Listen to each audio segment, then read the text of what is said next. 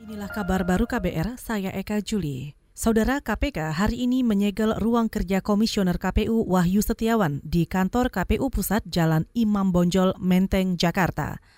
Selengkapnya dilaporkan jurnalis KBR Sadida Hafsyah. Saudara penyidik Komisi Pemberantasan Korupsi atau KPK telah menyegel ruang kerja Komisioner Komisi Pemilihan Umum atau KPU Wahyu Setiawan di gedung KPU Jalan Imam Bonjol, Menteng, Jakarta Pusat. Ini dilakukan usai Wahyu terjerat operasi tangkap tangan oleh penyidik KPK di pesawat yang akan berangkat ke Belitung. Kabar penyegelan ini telah dikonfirmasi oleh sejumlah komisioner KPU seperti Ilham Saputra dan Firian Aziz.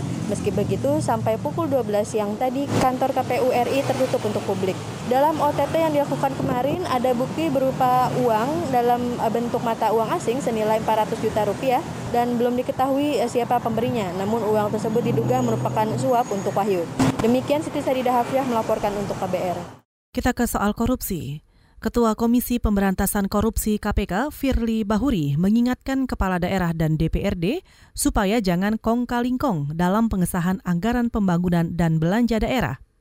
Menurut Firly, potensi itu sering ditemui KPK di sejumlah daerah sehingga merugikan rakyat – Ketua KPK menyampaikan hal itu di Surabaya hari ini di hadapan kepala daerah se-Jawa Timur yang mengikuti sosialisasi perpres tentang pengadaan barang dan jasa. Di suatu provinsi, Pak, kita sudah tahu dengar akan ada negosiasi terkait pengesahan RAPBD. Kita datang, Pak, persis kayak gini. Datang supaya tidak terjadi uang ketok palu. Besoknya, Pak, kita pulang, Pak, dari provinsi itu.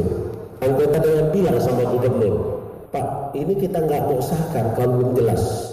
Ketua KPK Firly Bahuri juga menambahkan memberi pemahaman kepada kepala daerah supaya jangan korupsi bukan perkara mudah. Menurut Firly, kepala daerah cenderung sulit diingatkan sehingga harus ada tindakan konkret untuk melakukan pencegahan korupsi. Firly juga menyoroti potensi penyelewengan perizinan dan jual beli jabatan di kalangan eksekutif. Masih soal korupsi, KPK hari ini akan dijadwalkan menjalani sidang peninjauan kembali terkait dugaan korupsi atas terbitnya surat keterangan lunas BLBI yang melibatkan bekas Ketua BPPN Syafruddin Arsyad Temenggung.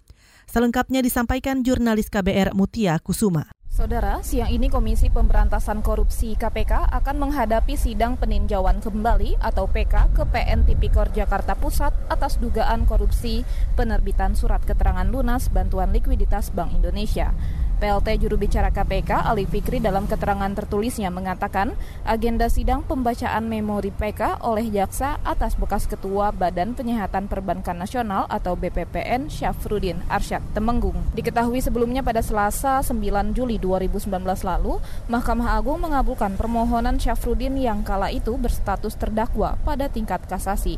Majelis Hakim melepas bekas ketua BPPN itu kendati pada pengadilan tingkat pertama yang bersangkutan telah difonis 13 tahun penjara dan denda sebesar 700 juta rupiah subsidiar kurungan 3 bulan penjara. Hukuman juga diperberat di tingkat banding menjadi 15 tahun kurungan penjara serta denda 1 miliar rupiah subsidiar 3 bulan kurungan di pengadilan tinggi DKI. MA memvonis lepas Syafruddin dengan alasan bahwa yang bersangkutan terbukti melakukan perbuatan yang didakwakan, tetapi tidak termasuk pelanggaran pidana. Putusan hakim saat itu tidak bulat atau dissenting opinion. Demikian dari Gedung Merah Putih KPK Mutia Kusuma Wardani untuk KBR. Kita ke informasi mancanegara. Presiden Amerika Serikat Donald Trump bersama Sekjen Pakta Pertahanan Atlantik Utara atau NATO Jens Stoltenberg membahas situasi terkini di Timur Tengah kemarin waktu setempat.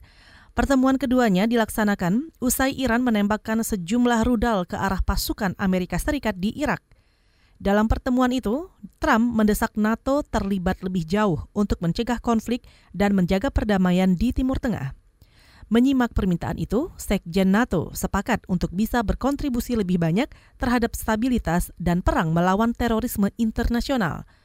Keduanya juga sama-sama menilai NATO punya peran utama dalam pemberantasan terorisme internasional melalui misi pelatihan di Irak dan Afghanistan sebagai anggota koalisi global untuk mengalahkan ISIS. Saudara demikian kabar baru, saya Eka Juli.